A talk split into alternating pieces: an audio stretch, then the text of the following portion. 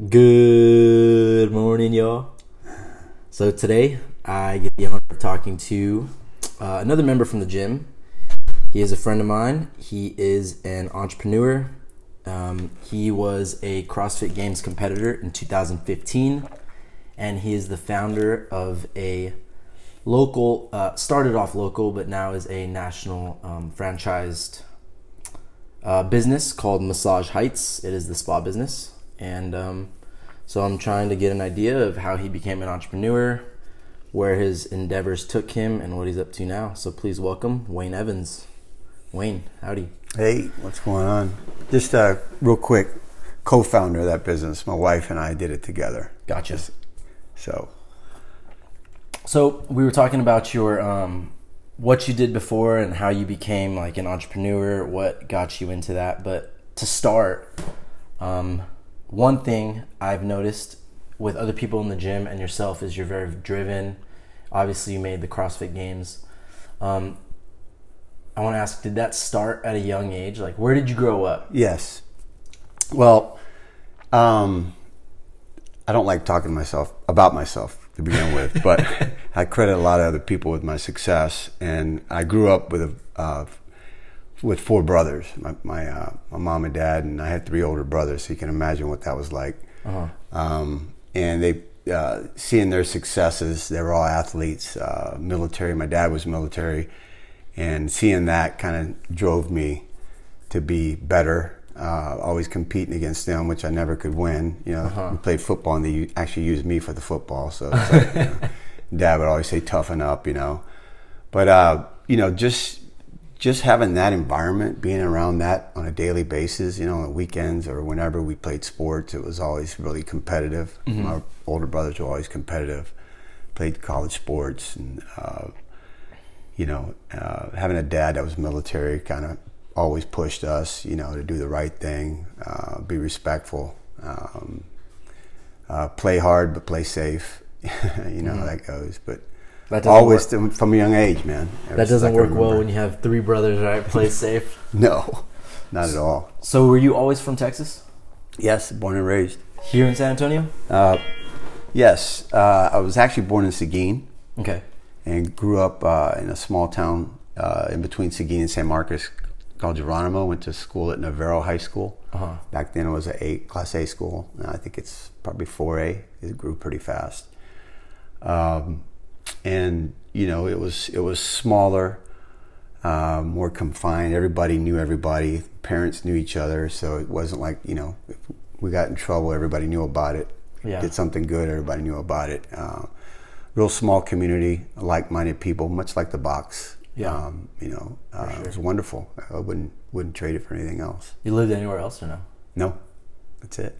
So have um, what about high school? Where'd you go? Oh, you said you went. Yeah. So there. Yeah. Did you go to college? Yes. Where did you go to college? Ended up going to college at Southwest Texas State, which is now Texas State, and I uh, was fortunate enough to get a track scholarship to pay for my school. Ah, so what sports did you play? I well, in high school, I played every sport because it was such okay. a small school. Um, played football, basketball, baseball up until my junior year, and then it was just football, uh, basketball, and track. Um, did really good in, in, track in high school, which earned me the chance to get my school paid for at yeah. Southwest. So that was uh, that was nice. You've helped always been. A lot. Say that again. I said helped out a lot. Yeah, for sure. didn't have much money growing up. Okay, so you grew up in like uh, your parents. They're educators. So my okay. mom worked at the university, was a uh, uh, assistant registrar. So she was like in charge of registration each semester for the university. My dad was a school teacher, coach. And this was um, after his military experience. Yes. Yeah. What branch was he in? He was in the Navy. Ah, okay. Yeah, and he was uh, always into sports. He boxed a lot when he was younger. Um, he loved working with kids, loved coaching. Uh-huh. So what what did you study in college? You went education. Yeah. Okay. Yep. I got an education, a BS in education, uh, and uh, ran ran four. Went to school five years. I had broken my arm my sophomore year um, during track uh, track meet, and then uh, ended up uh, being uh, graduated in May of '85, which had been about four and a half years. How does that happen? Break your arm at a track? I was actually I was a pole vaulter. I went to school. Uh, I got a scholarship for pole vaulting, and uh, ended up doing decathlon my junior and senior year because pole vaulting just wasn't enough. So I got this great idea: maybe try ten events instead of one. Uh-huh. But uh, just I actually over I, I planted a little under. I don't know, kind of makes sense to you if you're not familiar with pole vaulting. But I, I ended up falling short from about 17, 16, 17 feet, and landed on my broke my fall with my hands. oh my god! So you didn't was- land on the mat. No, I missed it. So I've done that a few times, but this was pretty. but this was pretty bad. So Yeah. yeah, it didn't it didn't feel too good, but it was, it is what it is.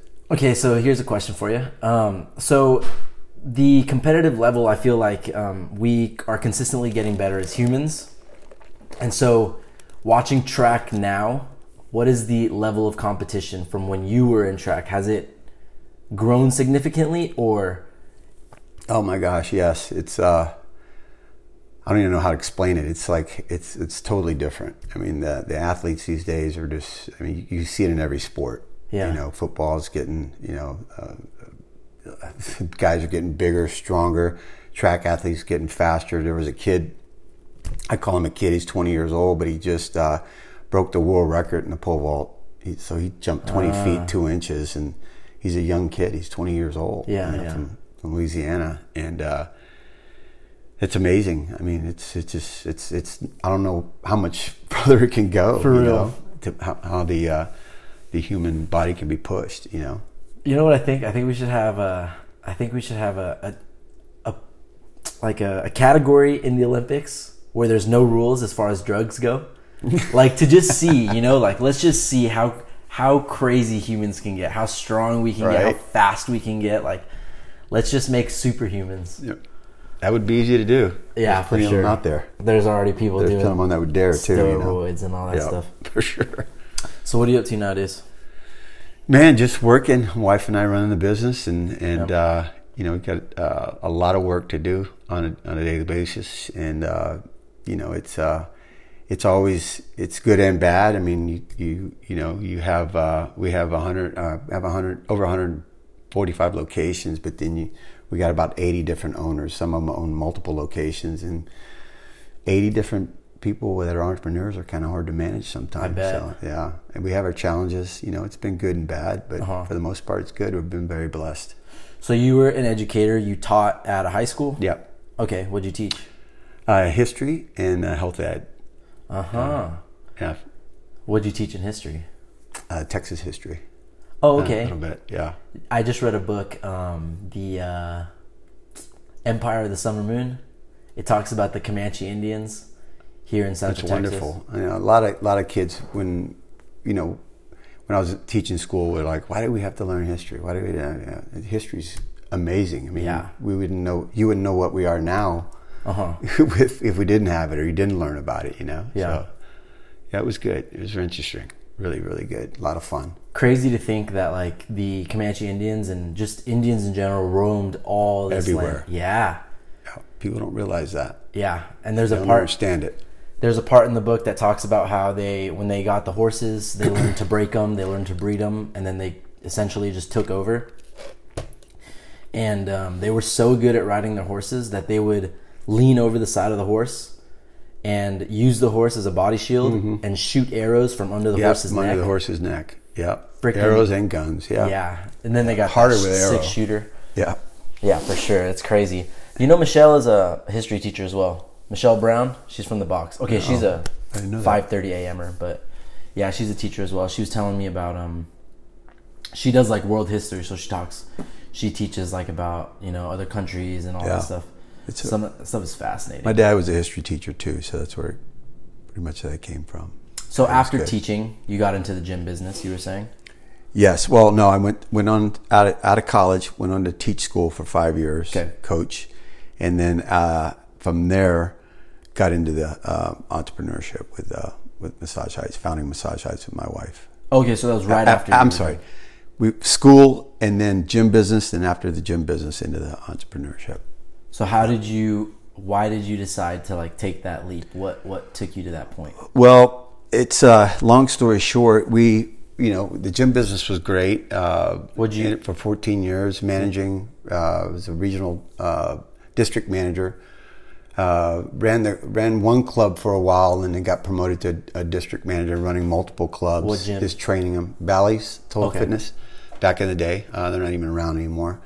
It's a long story, but uh, got out of that. Uh, our it's a, it's it's interesting how we started Massage Heights, but we were. I took my wife on a trip uh, and the kids over. Uh, I'd always take my vacation in between Christmas and New Year's uh, when I worked in the gym business each year because it was a slow time of the year, right before January kicked up. But we, uh, she always wanted to go to Sedona, Arizona. It's one of her places she always wanted to visit. So we packed up, we drove out there, and uh, we. Uh, her birthday falls in between Christmas and New Year's. So I got her a massage at the at the Hilton there in Sedona. It was terrible.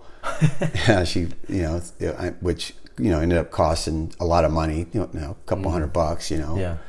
and wasn't good. So uh, we packed up on the way home. We were going to uh, stop off at New Year's. We have some friends that uh, she went to high school, and that, uh, her husband I knew back from my first move to San Antonio in '85. Um, we stopped off at their house in Phoenix, and it was a New Year's Eve party. And we there was probably 10, 15 people there, neighbors and stuff. Met, met some people, and we met. Uh, my wife met this girl that was in the massage business, um, and she was explaining to her um, about how it was membership based, kind of like the gym business is membership based, like I was in, and um, she thought it was real interesting, and and obviously it was. But she uh, she came and woke me up. This was late at night. Woke me up. Hey, I just was talking to her name was Sarah, and she was telling me about this business she's in. You got to listen to it. And I go, hey, we'll talk about it tomorrow. You know, it's it's late.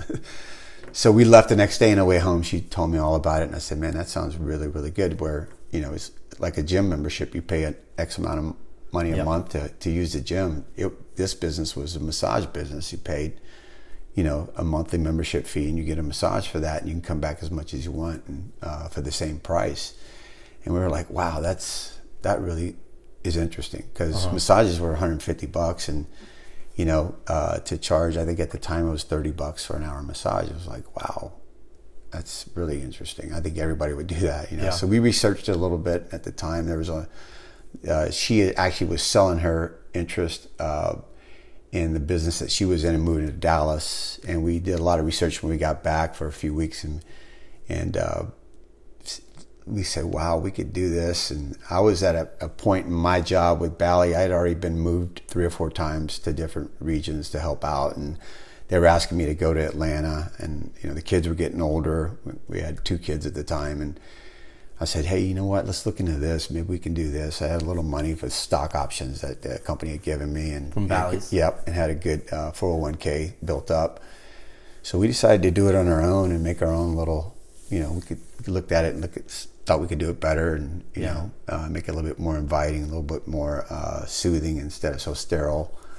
Uh, and we did it, and I mean, here we are, man. It's it's been it's been challenging at times, but oh, for the most part, it's been very, very, very good. Were you nervous, like making that Big leap? time, yeah. Tell You me, know, like, it's, it's crazy you asked that because uh, we talk about it all the time. I think you know after we we pulled all our money together and and uh, you know built this first location, I think we had a couple thousand dollars left in the bank, and it was like you know two kids, a wife, and you know need to put food on the table, and uh, she kept her current job, and and uh, I left Bally. They gave me they took care of me, and and because I had been there for 14 years, so got into to this and just took it on and you know and, and uh, uh, grew it and and I, it, it was a hit immediately overnight. You know, people were coming from all different areas of town to get a thirty dollar massage. You can believe it. You know, they were like, Yeah. "Oh, what's going on in there for thirty bucks?" You know, and and it was crazy. It just it just it just was going nuts. It was like a domino effect, man. We had we had the people just coming in in droves trying to get you know take advantage, and we we had eight, nine, ten therapists working and doing uh-huh. you know. At the time, it was only a five room retreat, so we were doing probably the most we could do is probably forty five massages a day, and we were uh-huh. doing that many a day, and and the therapists were happy because they could stay busy. They were never busy like that before because every therapist you'd meet, they'd they'd be serving, waiting tables and doing massages on the side instead of doing massages and waiting tables on the side. Yeah. you know. Mhm. So we'd give them full time work, and they thought we were like amazing. So it made a lot of people happy, including customers Where was your first location? in Alamo Heights. Okay, Yeah. that's still open. Yes, it is. It's we recently, well, not recently, but uh, we sold it a few years back to a franchisee, and she runs it now. It's very successful. Uh-huh. Yeah. Did you have a mentor when you first opened your business, or did you do research? Or We researched it. Uh, didn't have a mentor. We had. Uh, uh, I. I really respected uh, our human resources director at, at, at Bally, the company I worked for, Harold Morgan, and I would always go to him for, for advice. And my wife's family was in business before, um, and we learned a lot from there. And my my wife knew a lot about business, and and uh, you know we kind of put it all together, man. Yeah. And, yeah. Here we are. so, what what were some of the biggest hurdles in your first, uh, let's say, couple of years? Because I'm assuming now you kind of have an idea of how things work. You know how to work out kinks. I'm assuming you come up with problems every now and then, but Yeah, just uh, probably just uh, trying to be more innovative, trying to trying to stay ahead of everything. Yeah. You know, I mean, there's so many places now um, uh, that are offering this type of program that we have, and um, you know, it's it's just you know the construction, the, the trying to trying to make things better as far as the aesthetics. You know, look in the retreat, trying to make it more inviting, trying to offer more um, add-ons. You know, trying to uh, figure out what the people really want and and, and making them happy. You know, were there any issues where you thought potentially like this could stop us from progressing when you first started, or was it always like always busy? You always had a clientele. it was always busy. Uh, you know, you, you of course you always have that. You know, it, it's it was really interesting because I know when I was a kid, whenever I heard the word massage or massage place or parlor, it was like you stayed away from those places. Why you is know, that? because it was sexual. Mm. You got to remember, I grew up in the '70s. You know, early '70s. I, I was born in '60, so it's like back then. You know, when people talked about massage, I thought, you know, I didn't know any better. That was just you know, don't go there because you know what happens there. You know, it's kind of crazy. But and then to now it's to to see it become more mainstream and and people using it for all kind of issues now. I mean, you can just I mean, I could name a ton of benefits from massage. I think everybody knows that. Yeah. To mm-hmm. make it more mainstream, make it more affordable. That's why people didn't do it much Yeah. in the past because it was too expensive. Mm-hmm. But you make it more affordable, people would do it more often, and there's so many health benefits to it. It was like there was people coming in from, you know, fibromyalgia. They would come in with high blood pressure. They would come in with so much pain. Never knew that people suffered so much in pain until we got in this business. It was mm. like, my gosh, I think it was probably two or three out of five that would come in because of back pain or you mm-hmm. know, leg pain or circulation issues, and it was just so so nice to see people come in and and leave smiling yeah. you know, and flushed red because their circulation was better. You know, we've had we've had so many of those. It's it's, it's not like you're working in a restaurant where you're people bitching because their their food's cold. You Yeah, know, it's, uh-huh. people are leaving happy, so it's pretty easy to to convince somebody they need to do it on a regular basis. When you started, did you do any massages at all, or your wife? No, neither one of us are massage therapists. So how did you go about like finding the right staff? I tell you what, it was pretty darn easy because the first ad we placed, um, I can't remember how we worded it. It's been so long ago. Yellow but we Pages? take, we take you. Uh, no, it wasn't Yellow Pages. I don't even remember. To be honest with you, Julian, I don't remember how we did that. Oh, it was an ad in the paper, I guess. Yeah, yeah. Yeah, about uh, keeping you busy, 40 hour work week, or work as many hours as you want. Um, all you do is bring your hands. We supply everything else, you know, uniform, uh, you know, safe environment. Um, you know, they had, they always carried their own insurance because they had to, even to do, you know, independent massages, they had to have their own insurance. The state requires that. So it was like we had, I probably interviewed easily 100 people in three days. Whoa. And every one of them wanted the job because they couldn't believe that I was going to keep them busy with doing four to six, eight massages a day. You know, as many as they could handle. We would ask them, "How many would you like to do?" And they go, "Well, what do you mean? You, you give me more than a couple Yeah. a week?" And I go, "You can probably get three or four a day if that's what you want." And they go, "Well, well okay, I like to see that." You know, so Yeah. In a nice way, you know, and. Um, then it was just it was simple it was really easy because they all wanted to they went to school and spent five or six grand on getting a massage license Yeah. that's what they wanted to do for a living but they couldn't Yeah. because they didn't they don't come out of school that school they don't teach you how to market yourself they don't teach you how to go get clients you know they don't give you a table they don't give you insurance they don't give you lotion towels sheets you got to supply all that on your own Uh-huh. And then to go to somebody's house that's a liability in itself so we have them come to come to us Uh-huh. Yeah. and it's safe we, we, we supply a really safe environment take So care of the employees It was easy for you to to Yes, get all the easy. workers you needed. yes it's, Ah. it's still pretty easy Really? Yeah. So there's still a lot of people who are doing home massages who still go to you because Yeah. they get way more work. And now there's you know there's multiple locate uh, multiple um, companies doing uh, massage businesses such our type. Like I think there's one called Soothe that's even an app now, but that's an in-home type of service. You know, Uh-huh. and that's that's out there. Uh, there's other multiple. Um, um, businesses doing the same type of membership-based massage, and then there's still the big high-end spas. So when did you People like- start this one up? 2008, you said? No, it was 2004. Oh, t- 2004. Yeah. And since then, you've never run into really any big issues? Because I'm curious, like being an entrepreneur, right? I would like to know if like there was something that you came across that was an issue that I can learn from, right? So, No, the only really easy. big thing that we we have is is like keeping franchisees focused uh, Mm. because you know first of all they're entrepreneurs. You're an entrepreneur, and and if I tried to tell you to do something, you would not like that. Mm-hmm. You know, um, but if you're coming to me to use my intellectual property or buy my intellectual property with a with a uh, system already in place that works, it's proven. It's it's that that creates a conflict sometimes because people Mm. will think they know what to do better than than we do, and it's not that we're saying we're better than you. It's just that we have a system that's proven. Yeah. all you gotta do is follow it Yeah. and you make money. You know, you'd be happy. But you know, there's there's always that situation where you have somebody come in and say, "Hey, you know, I can do this marketing stuff better for you. It costs less," which they're just trying to make a living. You know, we can't we can't prevent that, but we also can't tell them what they have to do. We can give them, you know, the, the all the tools, but we uh, since they they own the intellectual property, you know, we support them and give them the, in their best interest what to use and, and how to use it and, and, and you know, support them.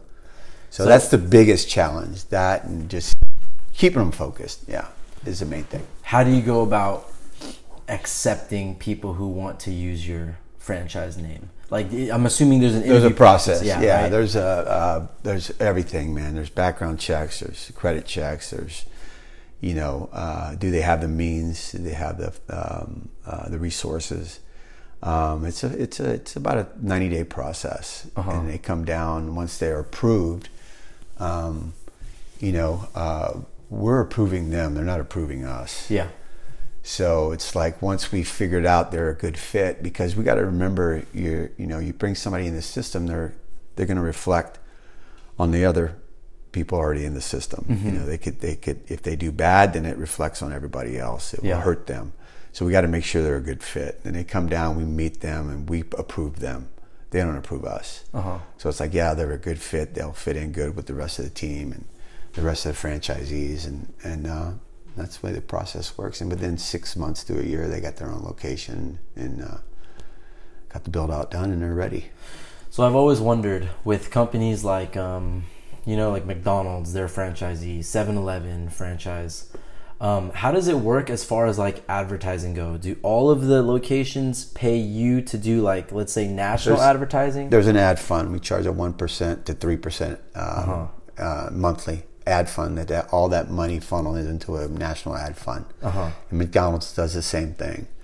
So uh, consistency is the name of the game. The reason McDonald's McDonald's has got the shittiest food on the planet, and you know that. I know that. Everybody at the box knows that. Every smart human being knows that. Yeah, that's yeah. trying to take care of themselves. But the reason they do so well is because they're consistent. Uh-huh. And you can go to this McDonald's right here at Evans in 281 and, and grab a Big Mac, and that Big Mac is going to taste the same as the one in Beijing, China. That's why people go Mm-hmm. I've there the because ones you know what you're going to get. I've heard the ones in China are actually better though.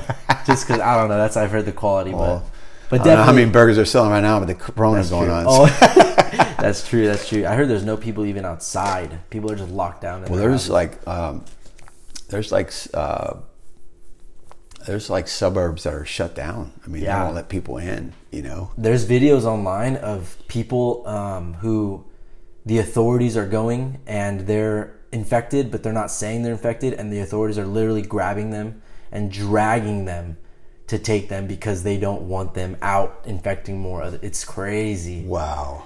But what's crazy is like this. Obviously, it's an outbreak, right? And it's something new. But essentially, it's the flu virus, but we have no idea what it is. But I've read that like ten thousand people have died of the flu here in the United States this year, and the- number in China is like eight eighty one. But the flu is so common, and so like we've seen it, Right. and it's just not being talked about just because the coronavirus is what's new, Right.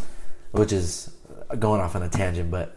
No, no. So Yeah. consistency, explain. It, it's just like it's the same as McDonald's. If you if you go into a Massage Heights here in Stone Oak or the one here for Bulverde in Bulverde off 46, and you get that deep tissue massage or you get that elevated service, the hot stone. The uh, process has to be the same. You know, you don't want to uh, go into one and the stone is done at the end of the session instead of when it's supposed to be done at the beginning of the session, or vice versa. So everything's got to be consistent because that's what brings people back. I mean, think about it.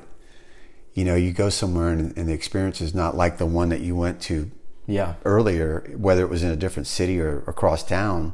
It it leaves a little mark in you. You know, you're sure. never going to go back there and say, well, "Shit, I don't know what's going to happen next time I go in." You know, Yeah. so just being consistent. It's with everything. It's Yeah. workouts.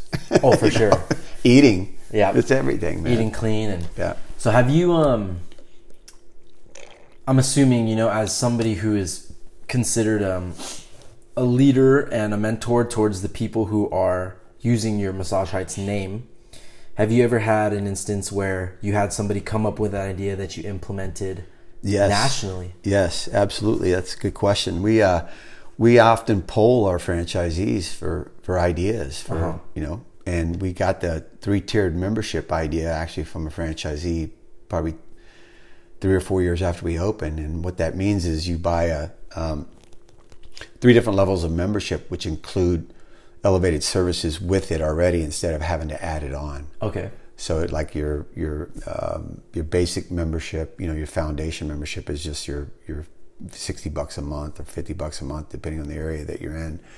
Um, includes a massage. You got your elevated, you know, membership that's going to include a, an add-on, which is either a foot scrub or um, you know a hot stone massage, and you got uh, your your uh, pinnacle membership, which includes uh, two or three different types of uh, add-ons. Uh, okay. So that actually came from a, a franchisee. Uh huh. Yeah. So they, there's a lot of good ideas, and we take we often poll for that, which makes them feel important. For sure. And if we use it, you know, it's it's it's good for the whole system, you know. But it's something that we'll test over a few months just to make sure. As long as it takes, we'll, we'll test it for a year if we have to before we introduce it to the system. Because if it doesn't work, it'll be detrimental, Yeah. you know, to everybody.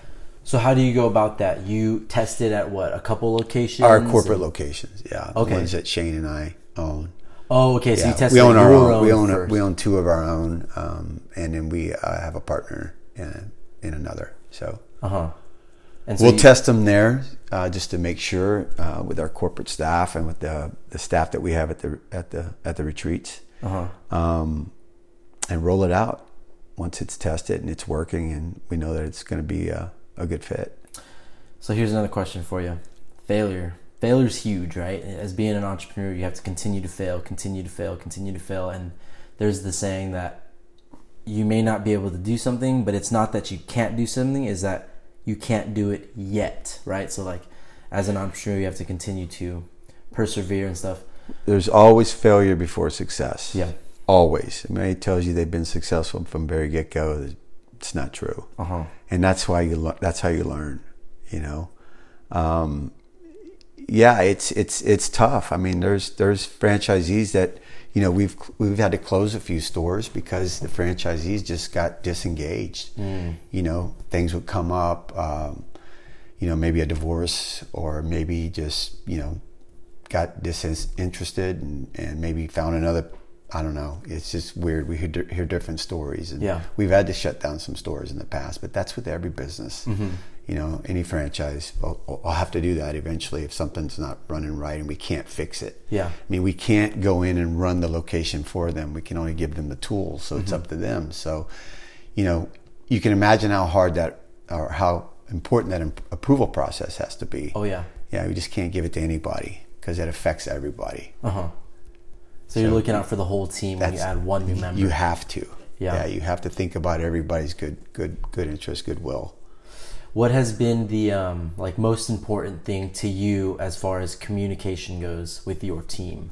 So like you have to learn how to communicate, right? You have to learn how to be a good leader, but as far as communication goes, is it like adapting to each person or Yeah, you kind of learn over after after a few months how to how to manage. You got to manage people differently. It's like if you got a team. You're going to have to manage. I don't know, you know, people that that run teams that are or have teams underneath them.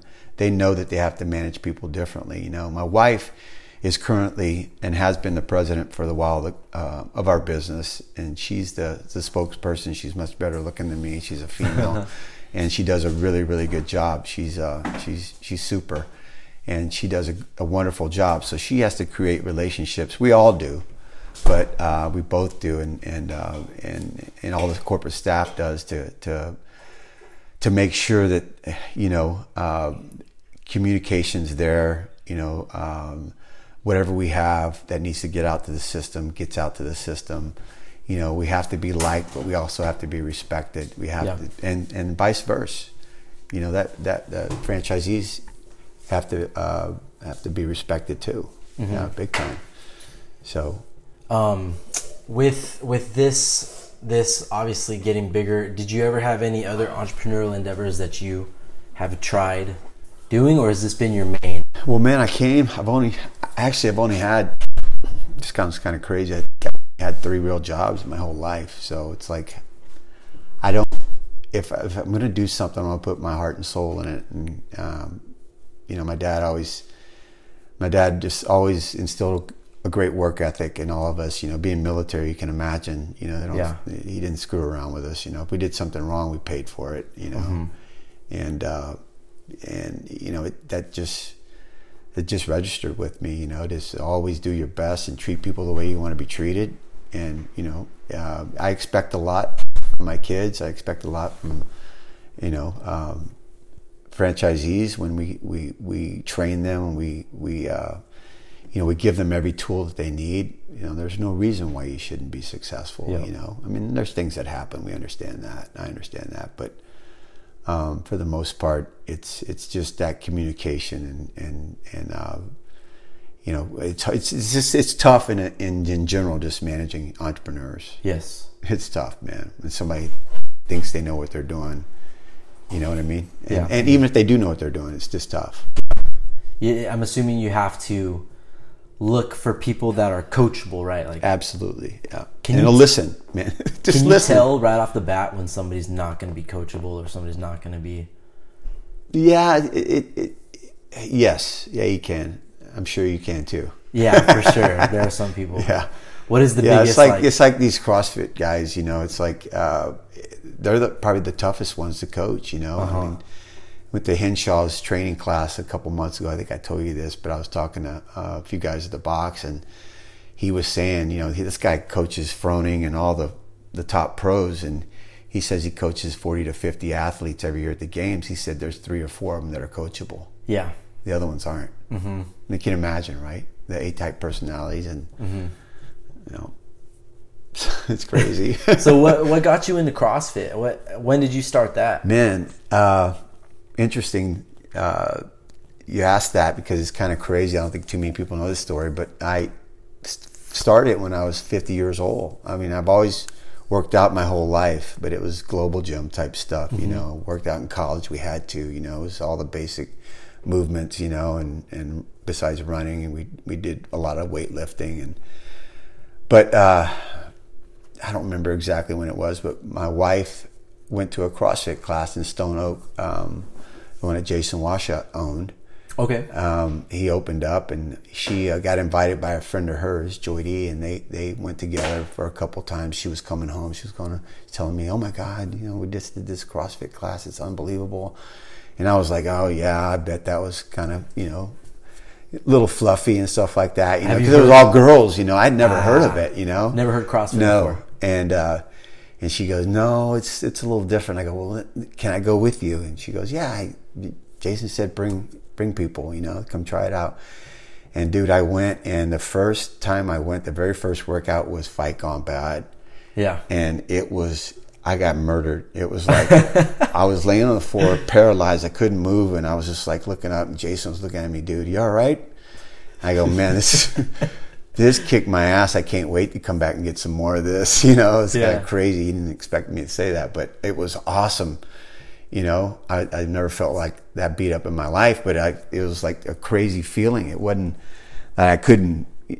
I don't know. It was just weird. It was. Uh-huh. It felt good, but it hurt at the same time. It was a hurt good, you know, or Mm-hmm. good hurt, I guess, as you say. But I went back, and and he's he's such a likable guy anyway, and Oh, you know sure. we built a good relationship, and he and then the open came up, and he was going, dude, you ought to do this, and you know your age group, blah blah blah, and I said, yeah, I'll do it, you know, because I've always a competitor, always been a competitor, and it kind of kind of re-energized me, you know, and kind of made me look at the broader picture about working out and what's good for you, and, and started eating healthy. And we had speakers come in and talk about nutrition, and Uh-huh. you know, uh, just took a turn for the for for good. You know, it was So awesome. when did when did you make the games? How many years in were you? uh, five years in, and about the four the four and a half year. Uh, what really motivated me is we started doing these local competitions, and and uh, we did uh, the fittest games, and I was like in second place going to the final uh, workout, and I ended up getting fourth or fifth. And I, I was upset. I was pissed, and and uh, I just told myself, I'm gonna work my ass off. I'm gonna win this thing the next year. Oh shit. So then I talked to my wife. I said, "Listen, you gotta, you know, you, you, I want to do this. It's going to be, you know, I'm not going to be at work as as much as I was. Are you okay with that?" I had to get her support.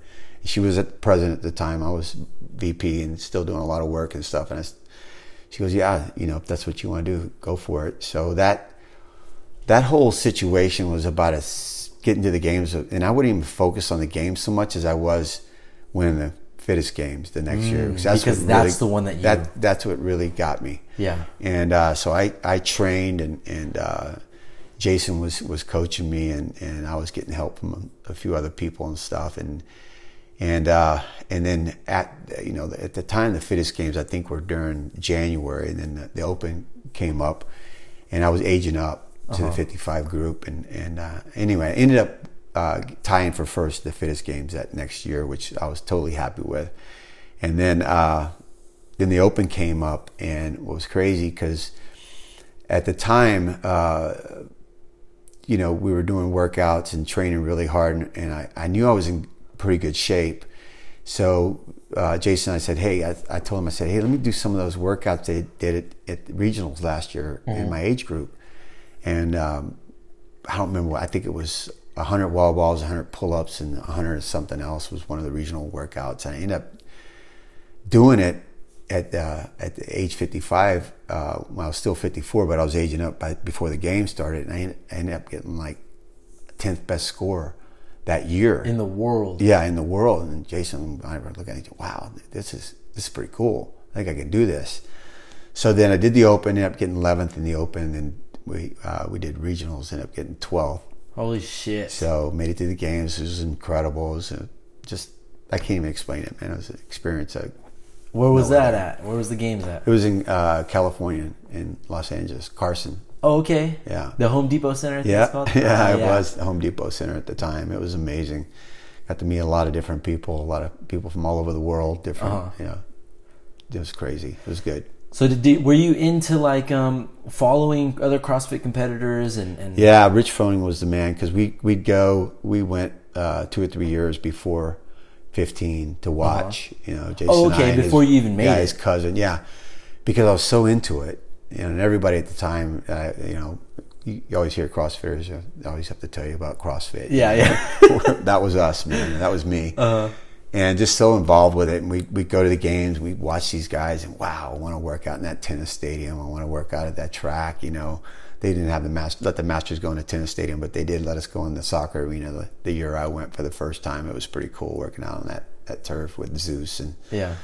it was uh it was amazing. You know, had had Froning really, really, that was the guy we really followed and liked at the time because he was like three or four time champ at the time. He was God. Met a couple other guys. Uh, um, Daniel Tyminski, which his nickname is Boom Sauce. We saw him compete when I first started up in San Marcos, and this is a guy that was a former heroin addict. Holy and, shit. And he kicked the habit, and the guy made it to the games two or three times. Uh, it, he was amazing. You know, just stories like that you hear Yeah. you read about, just so so inspiring, man. You know, to listen to stuff like that and talk to these guys. Finally getting to talk to him, getting to talk to Rich Froning, taking a picture with him. It's like, wow, I'm in heaven, man. Yeah. You know, at my age. and it just goes to show that like no matter where you are, you can always reset. You know, there's never like a as long as That's you're right, alive, man. as Yep. long as you're alive, you have the opportunity Yeah. to reset. yep. And start never say over. never.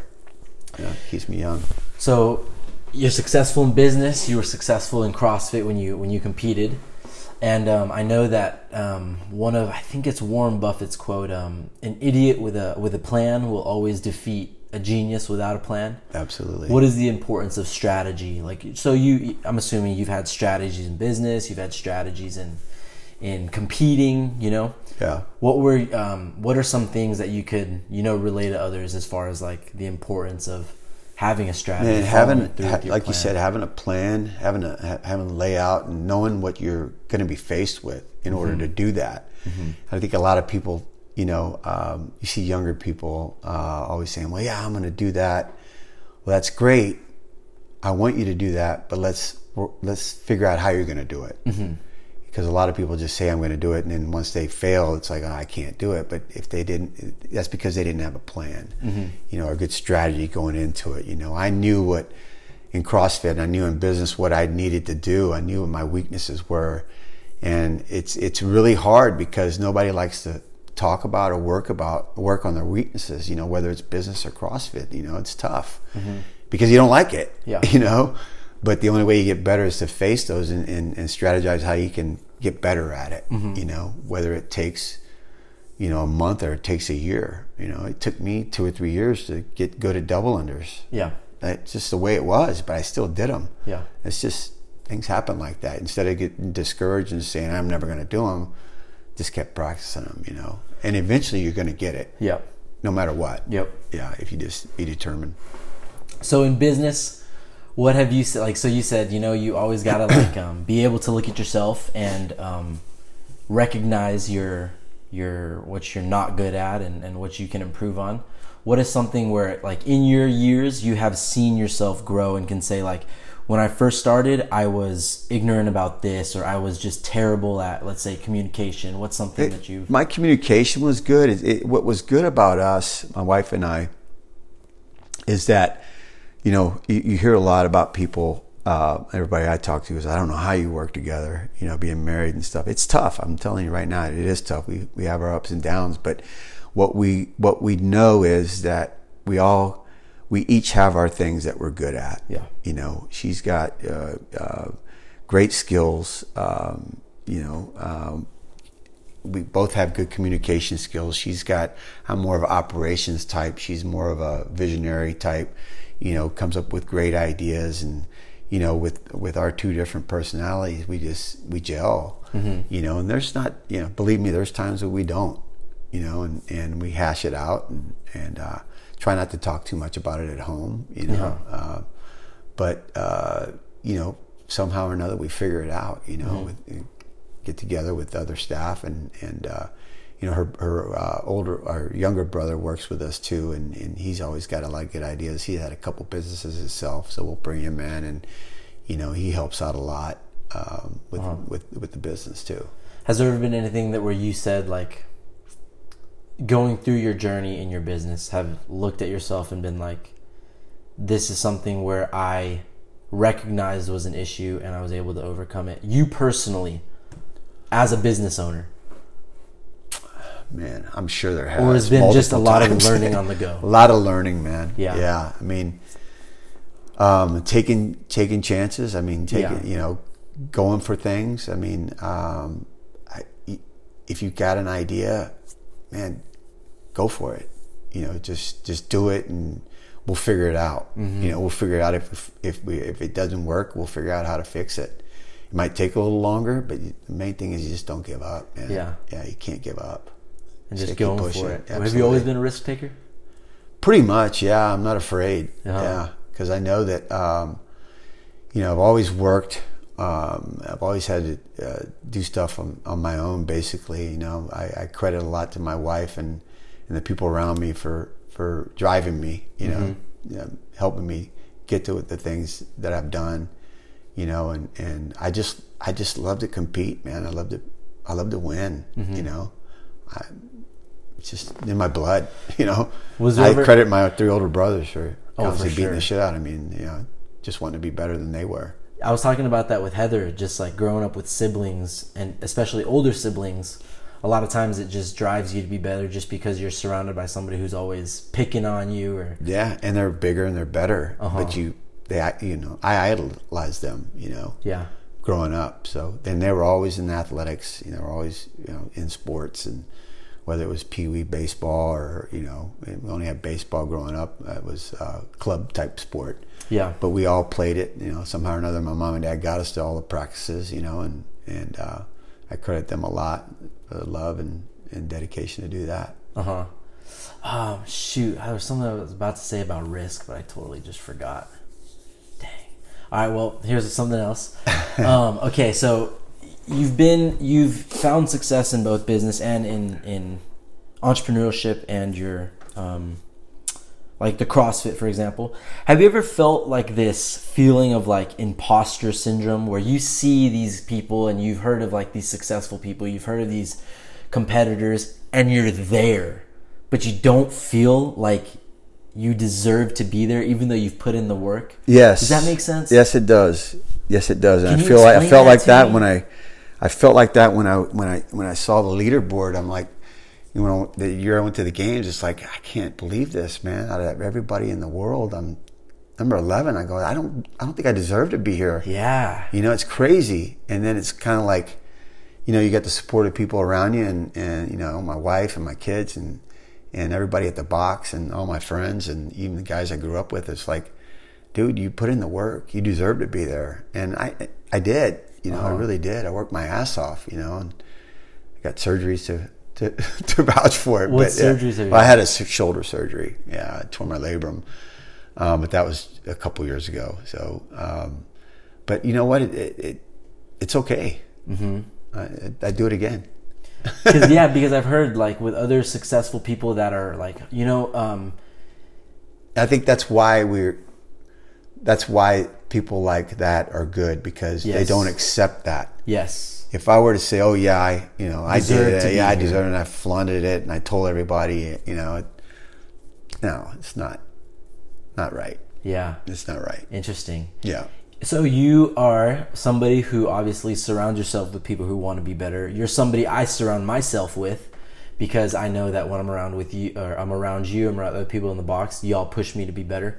Was there a point in your life where you weren't surrounded by people and you had to come out of that and tell yourself, you know, I'm not going down the path I want to be going down?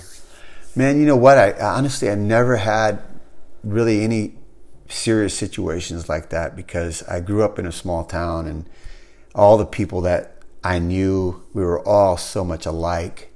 You know, there was some people that did some bad things, so we just didn't hang out with those people, you know. Mm-hmm. And you know, my my best friends' parents would discipline me just like my parents. Ah, and that's the way it was Yeah. back then, you know. I mean, if you did something wrong, my best friend's dad whipped my ass and, you know, my my dad would say thank you. yeah. You know, I mean, not really to that extreme, but you know what I mean. I mean, we respected everybody, and that's the way we were brought up. You know, um, it, it's I, I always, you know, it, it was. I always had those people around me for some reason. I think it's you know you pick who you, you know For you, sure. you become who you surround yourself with. So if you want to be good, surround your pe- yourself with people that are better than you. Yep. Um, like I always tell my wife, I said, you know, I'm going to hire people that are smarter than me. I got a problem telling you that. That's genius to Yep. me. Yep. You know, I'm not afraid to say I don't know something. If I don't know it, I'm going to figure it out and I'm going to know it. Yeah. You know, I'm going to, I'm going to find out. If you're not the smartest in the room, or I mean, if, If, you're you are, smartest, you're in the wrong room, Yep, bro. yep. Yeah. If you're the smartest in the room, you're in the wrong room. That's exactly right. You know, You have any um, people you look up to in business, or that you that you like uh, read about, or any books you read from certain authors? man, Jeff Bezos. Yeah. he's he's incredible. Yeah, he's fascinating, man. You know, um, he's amazing. Uh, you know, just anybody in, in, in, in that's a leader. Yeah. You know, um, I love reading about.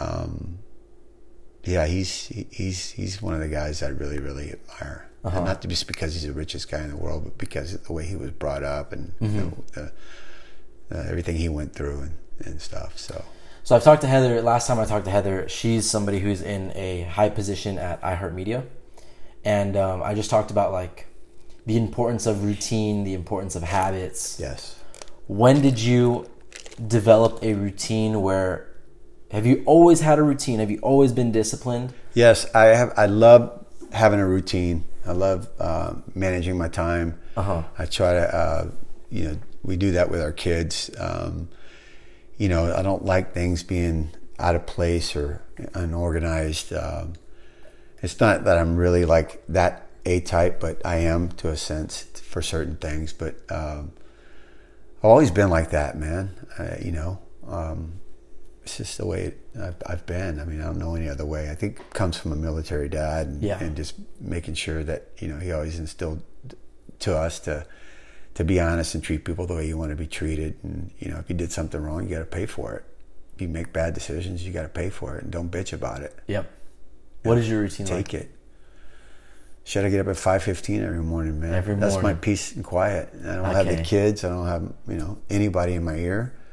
It's my time. You get know, most of your work least- done in the morning. Yeah, for at least an hour and a half. Check emails and uh, do breakfast for the for the, the little one that's at home now and my wife and um, she's not a morning person, but you know I'll get her up and get her coffee and Yep. you know, we try to have coffee every once in a while if we can, if, it's, if it allows. And then I always take the little one to school. Uh-huh. And being an entrepreneur and having your own business, you can kind of work your own schedule. Um, but, uh, you know, and then and hit the box in the morning and then go home and shower and hit work, you know, do the work I need to do. So to get started um, in this business or the business that you're now running, what were your days like as far as like, you know, entrepreneurs spend 14, 15 hours Oh, it was long days, man. When Tell we first opened, you know, it's like, you know, dumping all that money, almost our total life savings into that business and having no choice but to make sure that it works, Yeah. you know, and uh, just reading, learning, uh, talking to people, um, you know, getting, getting the place built out. I did most of it on my own to save money. Um, it wasn't much, but it was enough to get us started, and um, it took off. And trying to keep up, man. You know, there were there were long days. I mean, I ran the business by myself for the probably the first year while she kept the other job because we needed it. We needed that income. And then uh, when we opened up the one in Stone Oak, the second location, um, with the income from the first one, um, that's when she quit that job, and then uh, she she helped me out uh, Full time? with- yeah, yeah. 14 And we hour days, like they say? At, at least, Yeah. yeah, man. Yeah, it was. It was. You know what though? Never phased us because we were having so much fun. You know, we Mm. had her mom helping us out with the kids, and you know, other other friends and family would help us out. You know, Yeah. um, had some really good support from a lot of people. Uh-huh. You know, it's- again, it's those people that you surround yourself with that you can count on, man. You know, it makes all the difference in the world. So here's a question for you. I've asked Heather this, so I'm curious, and I, I want to just get an idea of like what's out there, what people are into. What are your passions besides improving yourself and your business? Do you have any outside passions? Any any things that you love to do on the weekends or I love to travel. Um, Where have you been? Wife and I. Oh gosh, All over? Our business took us, yeah, Far East took us to you know um, the Middle East. You know, Uh-huh. um, we've been everywhere, man. A lot of different places. Not I shouldn't say everywhere, but we've been a lot of really cool places. Been very blessed, Uh-huh. very fortunate to do that because we're in a YPO organization what is that? uh, for business, Young Presidents Organization, and that allows us to uh, meet like-minded people, people in business that run their own businesses, and then we travel. There's a uh, there's an event each year that's in a different country where we go and learn. Um, you know, talk to there's different speakers and just talking about business and how to thrive and how to make things better and meeting different entrepreneurs and different people you know people like us even people not like us and it's it's amazing getting to see some really cool cool things Yeah. yeah it's been it's been really cool Is Massage Heights international or no? uh yes we are in canada Ah. yeah we we so man my wife would know this better than i would but we've probably been in canada for at least 10 years yeah Oh, 12 shit. years probably we got about 25 locations So how was that getting into a different Well, we had an interest from someone from Uh-huh. Canada and uh, contact us, you know, 10, 12 years ago, wanting to wanting to develop the Canadian market, and they they were we approved them. They were very uh, very well off, you know, had good a lot of resources, had their own businesses that were much like franchise businesses, and and uh, they started it, and we support it. They're like a master franchisor there, so they're they're supporting it, and we just uh, we split in the royalty with them. was it different getting into another country? Like Yes, the you rules know, and with the- regulations? yeah, absolutely. It took a little while to get all that, you know, a few thousand dollars with attorneys. You can imagine to try to Ah, get that yeah. paperwork done, but you know, with the exchange rate and stuff like that, and the different um, laws, you know, it's, it's a little different. But it was it was good. You plan to move um, or move to other countries and, and start up? You know, we had some interest in Europe. It never never panned out. Just Uh-huh. wasn't the wrong fit. It was yeah, wasn't the right fit. Uh-huh. Yeah. So what's next? Just grow the market here, man. We can still grow a lot more. Yeah. Yeah, a lot more. There's Well- plenty of room. What about other endeavors? Anything? Or this is what you're Man, I don't know. I'm getting up there where I don't know how much more? How much more you can I can on? do. Yeah, I'm- Yeah. I, I uh, you know, I love talking to people and helping people out. I love that. You know, um, my wife does the same thing. You know, we're we're always there to to help people. You know, in any manner, whether it be business or or anything else. Yeah. You know, raising kids. We've we've got some very especially raising girls. Being Mhm. a girl dad. Girl dad. Um, but yeah, it's uh, I don't know, kind of ready to slow down a little bit. I think. Ah, maybe. okay. Getting getting up there. You plan on staying here Yeah, in SA? I think so. My No. wife loves Colorado. Ah, I want to move to Colorado. She loves. Boulder. So I think we might spend a few weeks in Boulder this summer. Oh, if, right on. If we can. You Yeah. fish? No, I don't, man. I mean, I did growing up, but used to hunt, fish. I just don't. I don't. I don't hunt anymore. I stopped that 10, 15, 20 years ago. I just don't do it anymore. Uh-huh. Um, fish, I'll do. You know, if I'm invited or we go to the coast or something like that and do a excursion, it's always Yeah. fun. I love doing that, whether it's with friends or with family or both. Mhm. Yeah. Um, goal setting. You're a goal setter. Yep. Do you set? How do you go about like like managing your goals? Do you do like short term goals and then you have your long term goals? Do you do like weekly goals? Well, for business, it's it's it's short and long. You know, we we kind of lay out where, we, like for instance, the number of, of retreats we want to have by this year, uh, the amount of revenue we want to have. You know, it's it's uh, and then and then you know kind of work back from that. Okay, how are we going to get there? Lay it all out. And, you know, it's it's it's it's a long process, but that's the only way you can get there, man. Yeah. You just can't say, okay, well, I'm going to do, you know, we're going to do 5.6 or 6.5 million in EBITDA this year. Well, you can't say that You without having a plan, Mhm. you know.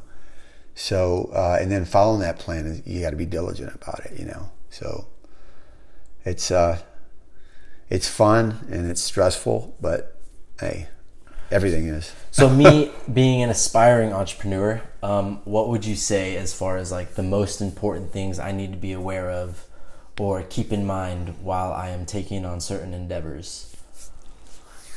I think So Jim, sure, Jim said it. The seven words. What is that? Don't ever give up. Don't ever give up. Just uh, stay focused, man. It's easy to get out of focus. Yeah. Stay focused. I mean, I think you're the type of guy, from what I've seen and know about you, that you know you shouldn't have a problem with that. I mean, you you uh, you know, I think I've known you Three for a few years. years, yeah, Yeah. man, and I know that where you were three years ago compared just in CrossFit now, Mm-hmm. I mean, you've you're killing it, dude. Appreciate that. So um, I admire that. I love seeing stuff like that, man. I love it. Absolutely adore it. Um, you know, don't. It's like the media. The media always plays things out to be worse than what they actually are. Don't ever think that things are worse than what they they could be. You know, think that they're going to be hard, but think also know that it's going to take a lot of hard work to get there. It's not going to come easy, dude. Nothing comes easy in this life, in your life. Nothing will, and nothing's free. So you know, have that game plan, have that focus, have that determination.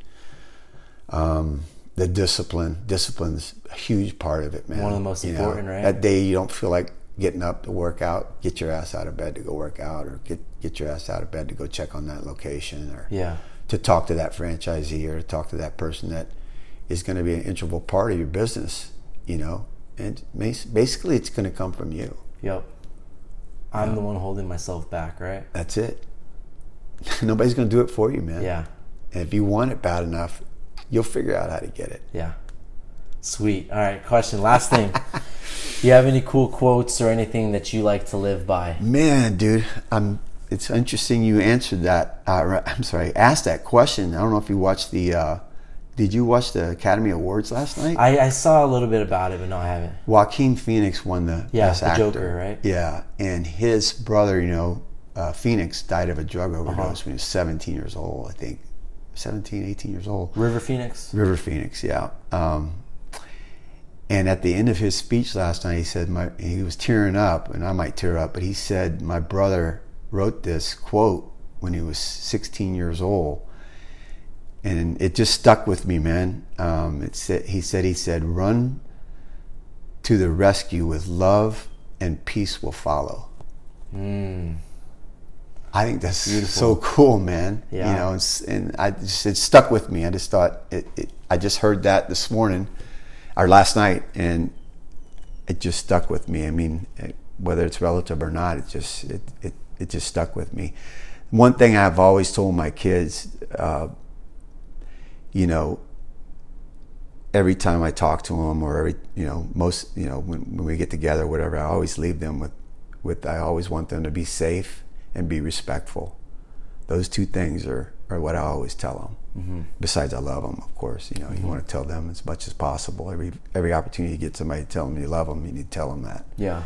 Because you know, you think about you could be here one day and not here the next. You know, The Kobe situation is Yeah. crazy. absolutely. So be safe and be respectful. I think that sums it all up. Yeah.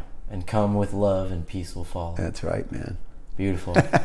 All right, Wayne. We'll have to do this again, but I don't want to hold you too I appreciate you having me, man. Thank you for I- coming by. I loved it. And thanks for the words. I appreciate that. You're very It- welcome. It inspires me to continue to work hard. Like having these conversations with people like you um, fuel my fire to be better and, and to continue to improve. Well, good.